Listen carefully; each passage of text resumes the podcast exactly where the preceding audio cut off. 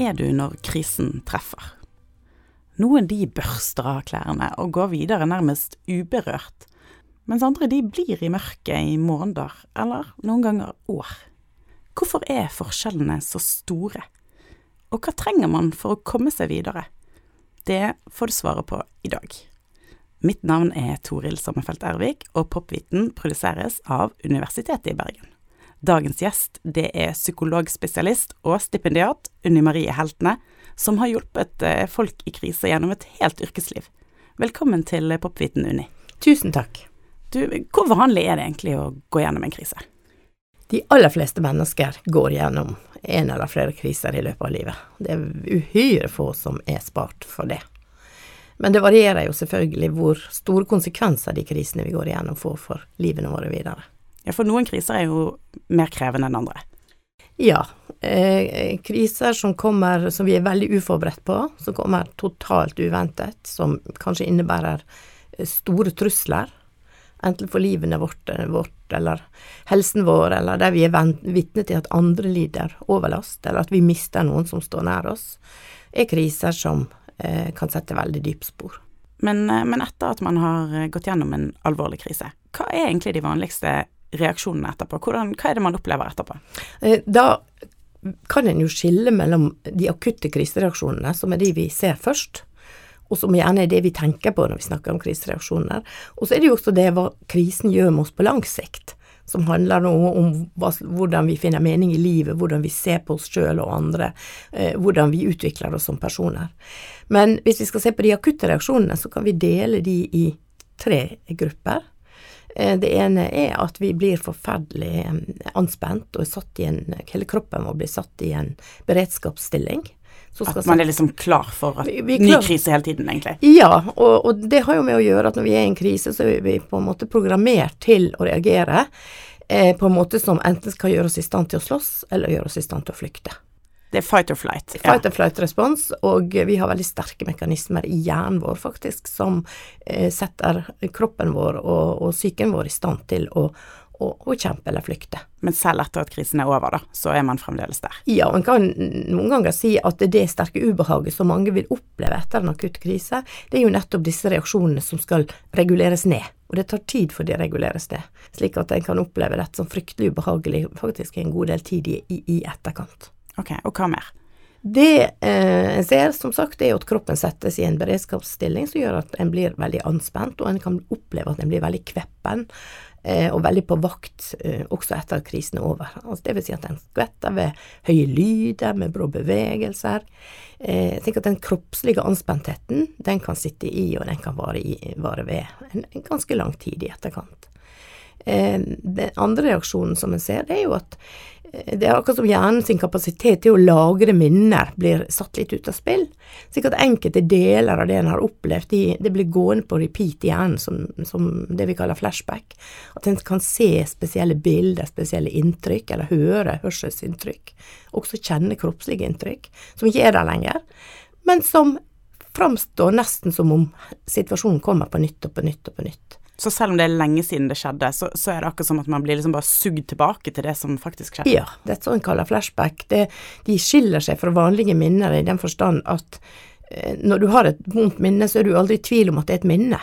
Nei, du tenker at den fæle tingen jeg opplevde da for lenge siden. Ja, ja, du er helt klar på det, men når du opplever et flashback, så er det akkurat som du blir satt helt tilbake igjen i den opprinnelige situasjonen. Du gjenopplever den på en måte helt eh, sånn som det var eh, når det skjedde. Men altså, hjernen har rett og slett lagret minnet feil?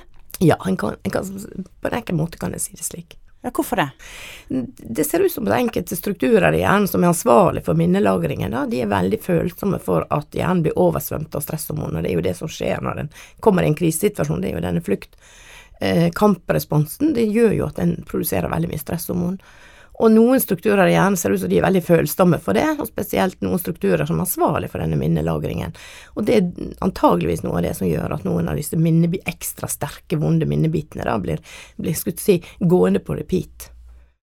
Det er veldig rart. Det er rett og slett en, en, slags feil. Og behandlingen av flashbacks er jo utrolig fascinerende.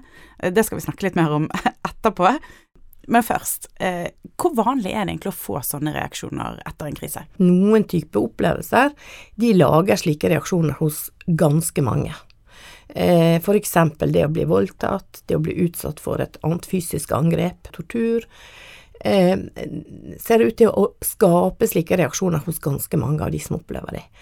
Andre hendelser er ikke så potente som vi sier. Altså, der ser vi at det er stor variasjon i hvilken grad en person f.eks. som i en trafikkulykke, som opplever en, en annen type krise, eh, avhengig av, varierer veldig i hvilken grad de utvikler slike reaksjoner. Men, men, så er det jo noen som selv etter veldig alvorlige kriser eh, ikke får noen av disse reaksjonene.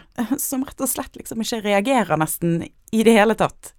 Mm, ja, og det ser vi jo nesten etter alle, alle typer hendelser. Og eh, spesielt ser vi dette tydelig i store ulykker som rammer veldig mange.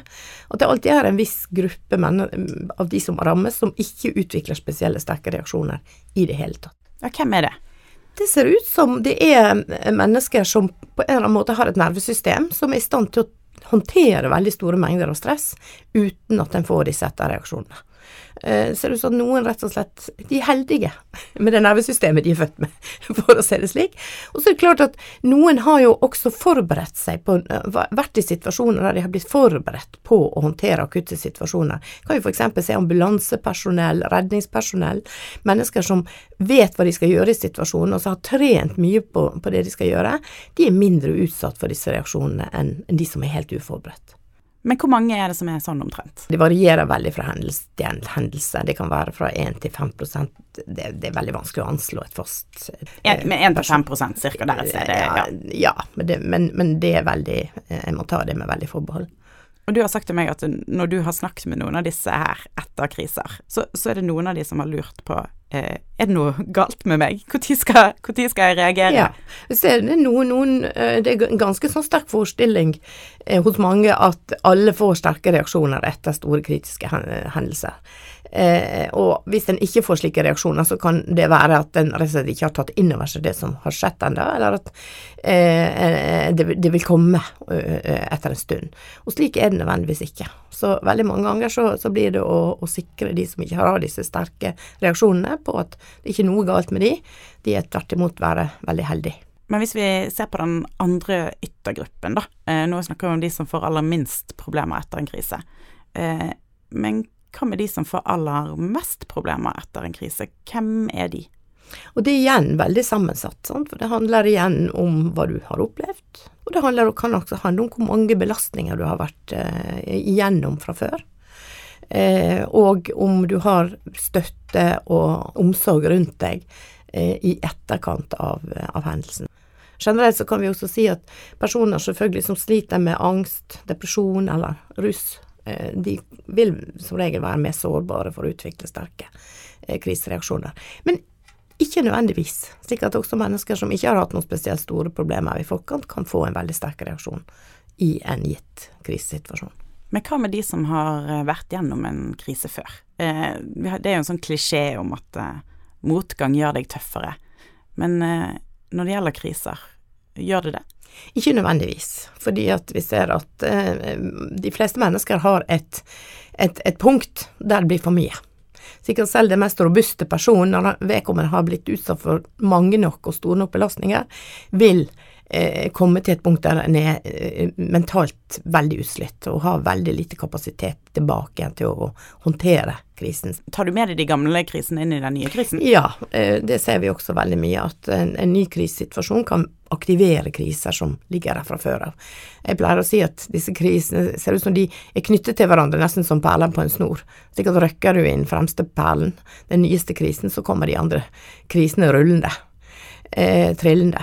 Og, og, det ser en ganske ofte, at folk sier at eh, de har begynt å tenke på vonde ting som kanskje de har opplevd for mange, mange år tilbake, når de går gjennom en ny krise.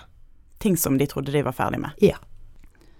Altså, du har jo snakket med utrolig mange folk i krise gjennom eh, ditt yrkesliv. Men eh, hvor mange er det egentlig som trenger profesjonell hjelp for å komme seg videre fra en krise? Hvor vanlig er det at man trenger det?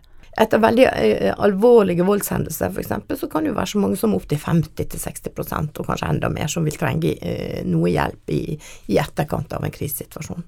Eh, I andre hendelser så ser vi at det er relativt få som, som, trenger noe. De, de, kommer seg, de kommer seg gjennom, de får roet seg ned, og de kommer seg videre. Så igjen så avhenger dette ganske mye av om krisesituasjonen, men det avhenger også ganske mye av hva som støtte mennesker har i etterkant, f.eks. i familien, i kollegagruppen, i vennegrupper osv. Men dere som jobber med dette her, eh, hva gjør dere eh, for å hjelpe noen som nettopp har vært gjennom en stor krise? Hvor begynner man egentlig? Altså Det viktigste rett etter at eh, krisen er over, og at den er trygg, det er å få roet ned disse veldig sterke eh, reaksjonene. Slik at det å få roet raskt ned denne stressreaksjonen, denne kamp- og fluktreaksjonen, det, er, det er en, en sterk motsetning. Og hvordan gjør man det? Det gjør en uh, med å forsøke å fokusere på nøytrale ting. Nøytral informasjon, faktainformasjon f.eks. For eksempel, fordi vi ser at altså de delene av hjernen som fokuserer på fakta, som fokuserer på ord, tall, resonnering, de delene av hjernen, uh, når de er aktive, så roer de ned denne kamp- og fluktreaksjonen igjen. Det skjer helt automatisk. Så det å fokusere på å ta inn faktainformasjon, eh, snakke om de nøytrale faktaopplysningene i hendelsen, og ikke de fryktelige, vonde inntrykkene eller hvor redd en har vært, eh, ser ut som å bidra til det. Men du sier tall, altså kan det hjelpe å sitte og løse sudoku, eksempel? Ja, det tenker vi. jo. legge kabal. Lese, lese kjedelige bruksanvisninger. Det kan være god behandling dette. et det, altså, Vi kaller det behandling, dette, nå snakker vi jo mer om forebygging. Sant? Det er jo roe ned. Dette med å roe raskt ned.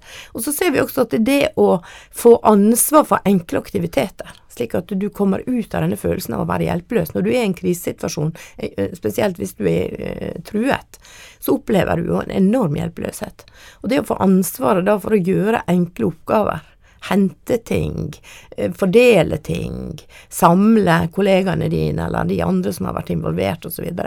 Det bidrar også til at en kommer ut av denne hjelpeløsheten. Så psykologisk førstehjelp består eh, ofte av eh, fire litt kjedelige ting, egentlig. ja, ja veldig, og veldig lite dramatisk og veldig lite komplisert, egentlig. Altså det består av eh, hjelp til å roe ned denne sterke eh, stressreaksjonen, eh, med å fokusere på nøytrale ting og rolige ting, og også få litt få omsorg og, og, og, og, trygghet. Det handler om å få informasjon, slik at en får oversikt. Det handler om kanskje å få gjøre enkle oppgaver, slik at en kommer ut av denne lammende hjelpeløsheten. Eh, og, og, disse elementene er de viktigste i, i det vi kaller psykologisk førstehjelp. Det fins en ganske artig studie hvor, noen, eh, hvor de hadde to grupper som så på videoer ganske alvorlige trafikkulykker, sant? og så skulle de se hva som hjalp å gjøre etterpå. Ja, det er ja. veldig interessant. Det er en, en hukommelse, britisk hukommelseforsker som har gjort denne, denne, studien, der den ene gruppen da ble, ble, satt til å snakke om de verste detaljene i det de hadde sett, og den andre gruppen ble satt til å spille veldig enkle dataspillet Tetris. Og så undersøkte forskeren da hvem av disse som var mest utsatt for å få flashback i etterkant. Og da så han veldig klart at de som hadde sittet og snakket om de grusomme detaljene og fordypet seg i det rett etterpå, de hadde mye mer flashback enn de som hadde spilt dette nøytrale eh, spillet. Og det er jo egentlig ganske logisk, fordi at ved å sette ord på det vi har opplevd, så blir jo det enda mer levende og enda mer potent for oss, og det tar enda lengre tid før vi får roet ned denne sterke eh, stressreaksjonen. Så rett etter en krise så skal man i hvert fall ikke sitte og snakke om alt det fæle? Ikke rett etterpå. Eh, så det når det har gått en, en, en, et par døgn eller et døgns tid, så kan en godt snakke om det også, og en vil ha behov for å snakke om det. Men rett i etterkant så er det eh, sannsynligvis ikke det en skal gjøre. Men det var, det var, jo rett etter krisen. Men så går det litt tid. Og så er det sånn som vi snakket om, mange som fremdeles har store problemer. Eh, hvordan hjelper dere de da? Generelt er det jo sånn at disse akutte krisereaksjonene de demper seg igjen for de aller fleste av seg sjøl, heldigvis. Det Men, trenger man stort sett ikke hjelp med? Nei, de, de, går som regel over i løpet av de første ukene. Og, og hvis de gjør det, så, så, så, vil det som regel gå bra. Helt bra. Eh, men så er det for noen så varer disse reaksjonene ved. Eh, og de varer ved både en måned og to måneder. Eh, og spesielt hvis den er veldig anspentheten, hvis den fortsetter å ha sterke flashback, og så begynner den gjerne Den tredje gruppen med akutte reaksjoner som jeg ikke nevnte i sted, det er jo at en begynner å unngå ting som minner om hendelsen. Sånn at en unngår å gå på det stedet der f.eks. ulykken skjedde, eller en unngår å se noe som ligner på TV, eller en unngår gjerne alt som minner om det. Det kan være farger, det kan være lukter, det kan være Det kan være hva som helst som kan minne deg om hendelsen, ja. Og hvis en kjenner at disse reaksjonene her varer ved utover de første ukene, og kanskje til og med blir sterkere, eh, så er det en veldig god grunn til å søke hjelp. Fordi da, da kan jeg få hjelp så jeg ikke blir gående og slite med dette eh, i unødvendig lang tid. Og hjelpen den avhenger jo selvfølgelig litt av hva som er problemet. Ja. Da går vi tilbake til disse her flashbackene, da. Som altså da er en enkelt sagt feillagring av minner. Eh, fordi man kan jo faktisk få hjernen til å lagre minnene om Mm. på riktig måte, Mm. selv om det er kjempelenge siden krisen skjedde. Eh, Du må fortelle om denne behandlingen. Ja, det, det er en veldig spesiell behandling, eh, og fordi den har vært så spesiell, så har den også blitt mye eh, evaluert og, og, og gjenstand for mye forskning, slik at den har god dokumentasjon for at denne metoden er effektiv.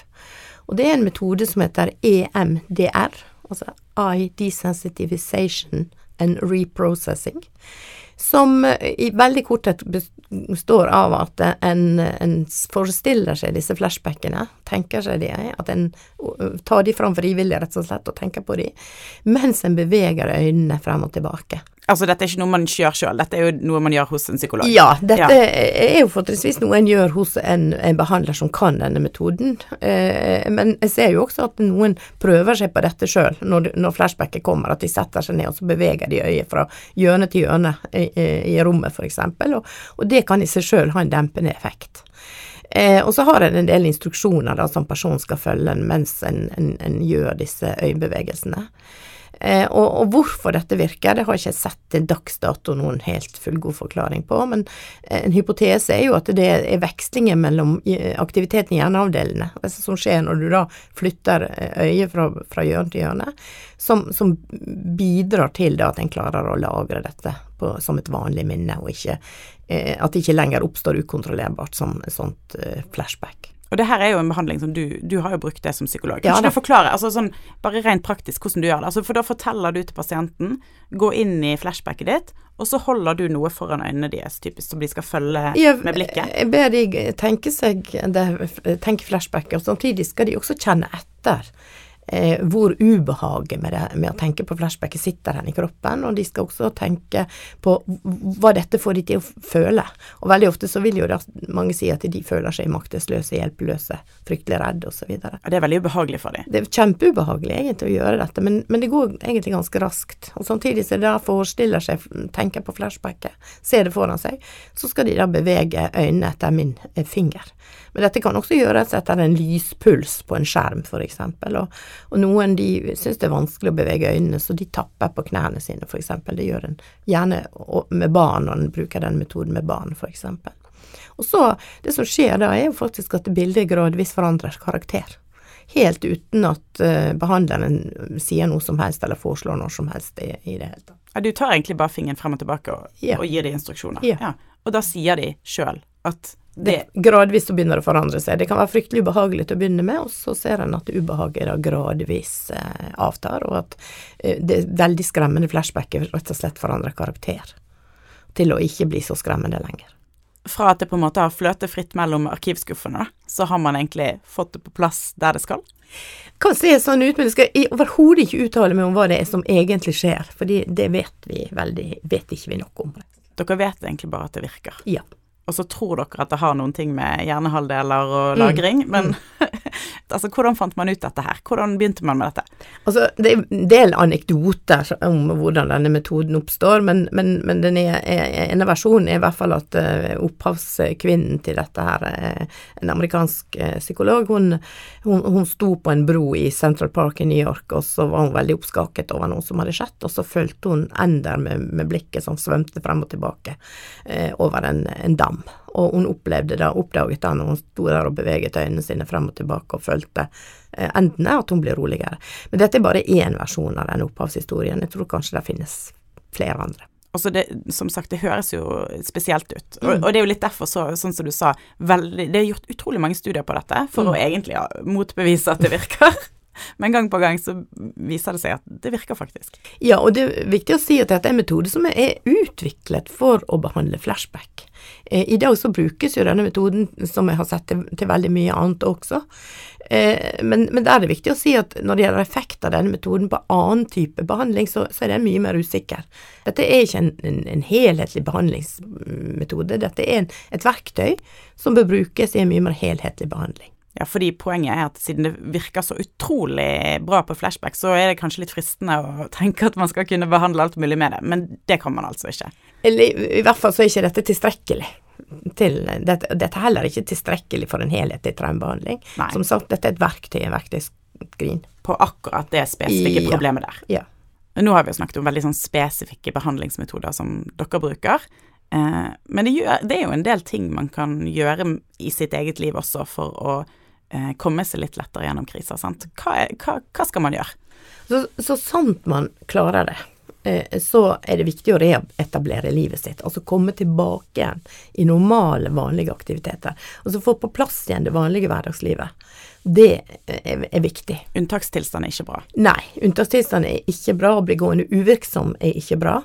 Så det å gjenopprette eh, f.eks. arbeidsforhold, kontakt med andre, ikke isolere seg, Det kan være lurt å komme seg tilbake på jobb. det kan være lurt å komme seg tilbake igjen på jobb eh, med litt, med, med- med litt eh, forbehold, fordi det, noen, noen arbeidsforhold er utrolig hjelpsomme, og, og det er veldig, veldig viktig og godt å komme tilbake igjen. Men for eksempel, eh, hvis du er i en jobbsituasjon der du er, eh, avhengig av veldig mye konsentrasjon, for eksempel, så kan det være veldig krevende å komme tilbake igjen på jobben, fordi konsentrasjonen din vil bli ganske redusert i tiden etter at du har vært utsatt for en alvorlig krise. Så det avhenger litt av jobben og litt tilrettelegging på jobben, Avhenger kanskje. både av jobben og tilrettelegging, og jeg syns noe av det tristeste jeg ser, det er jo at folk, når folk blir gående sykemeldt over lang tid eh, etter en krise fordi at det ikke har vært mulig å tilrettelegge jobbsituasjonen.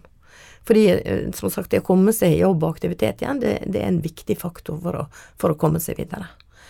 Og så ser vi at en, en, god del mennesker de trekker seg tilbake, de, de, de trekker seg tilbake fra sosial kontakt, fordi de, både fordi at de, har det vondt og de, det, de sliter veldig, og også noen ganger fordi de kan bli skuffet over at eh, de kanskje ikke fikk den støtten de hadde eh, forventet seg fra nettverket sitt. Ja.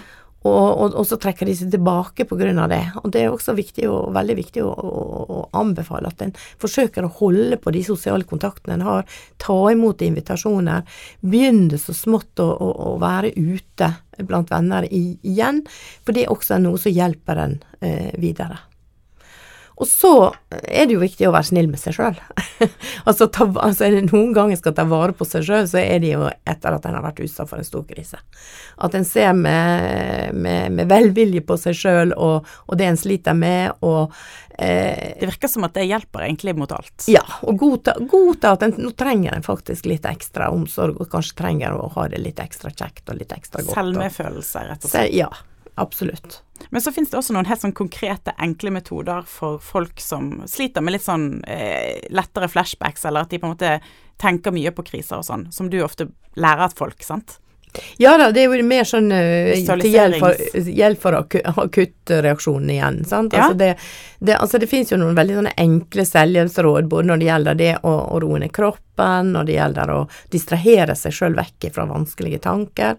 Og, og når det gjelder disse flashbackene, så finnes det noen sånne helt, helt enkle metoder, som f.eks. det å forestille seg det bildet en ser, det flashbacken ser på en skjerm, eller forestille seg, hvis det er lyden en har problemer med, forestille seg at en hører det på en lydopptaker. Når det kommer et det så prøver man å se det for seg. Ja, Eller en høre kan, det. kan gjøre det frivillig når det ikke kommer òg, egentlig. Det er kanskje det beste å ta det fram når det ikke, ikke kommer automatisk. Okay. Og så kan en f.eks. hvis en har synsflashback, da forestille seg at en ser dette ubehagelige bildet på en skjerm. Flatskjerm, f.eks. Og at en forestiller seg at en har en fjernkontroll, slik at en begynner å manipulere med dette bildet. Skru av fargene, flytte det rundt, eh, skifte det ut med et mer behagelig bilde, eh, osv. Det ser ut som om når vi tar fram disse flashbackene bevisst, og bruker, har de framme i bevisstheten, så, så hjelper vi på en måte hjernen til å lagre de på en, på en vanlig måte. Det er en slags sånn følelse av kontroll, eller? Og det er også en, en, en, en egen gevinst i det at en, en tar kontroll over noe som en i utgangspunktet opplever som helt ukontrollerbart. Ja, Og det kan alle gjøre. det kan alle gjøre. Ja. Tusen takk for eh, gjennomgangen, Unni, og takk for at du var med som gjest i dag. Mm, Takk for at jeg fikk komme. Det var alt vi hadde i dagens episode. Hvis du liker podkasten, så må du huske å abonnere. Og hvis du har noen spørsmål, så kan du sende de til desk alfakrølluib.no. Vi høres!